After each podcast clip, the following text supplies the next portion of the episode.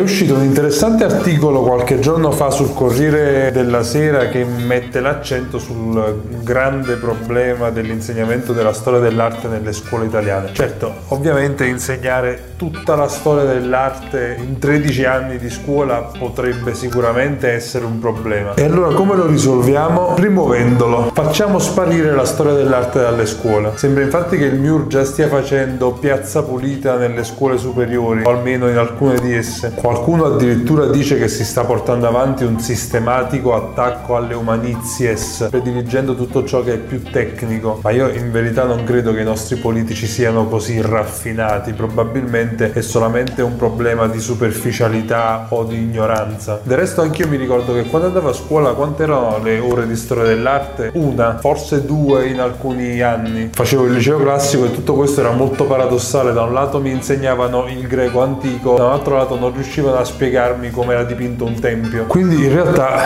niente di nuovo. Oggi forse la situazione è anche un po' più grave perché l'educazione nei confronti del nostro patrimonio artistico potrebbe essere anche la base di un rilancio turistico basato sulla valorizzazione dei luoghi dell'arte, spesso poco valorizzati perché sconosciuti o non capiti. Ma secondo me c'è anche un problema ancora più sottile. Viviamo ormai in un mondo dominato dalle immagini, ma queste immagini le riusciamo a capire fino in fondo? Perché a scuola mi insegni a leggere i libri, a leggere l'italiano e non a leggere le immagini? Ci sono più libri o più immagini al mondo? Ogni giorno quante immagini ci passano davanti? Decine, centinaia, migliaia in televisione, nei nostri feed, su Facebook, su Instagram, per strada, ovunque. Ovunque siamo bombardati da immagini e in ogni momento siamo noi stessi produttori di immagini. No, ognuno di noi oggi, grazie agli smartphone o alle fotocamere digitali, si sente subito un grande fotografo e padroneggia con questi mezzi producendo milioni e milioni di fotografie, immagini e postandole ovunque. Ma tutta questa cultura visiva, quando l'abbiamo imparata? Quanto siamo coscienti rispetto a quello che vediamo? Quanto siamo consapevoli di quello che facciamo? Beh, voi direte, ma a me che me frega di essere consapevole di un selfie? Però magari sapere che il selfie ha alle spalle secoli di autoritratti, bah,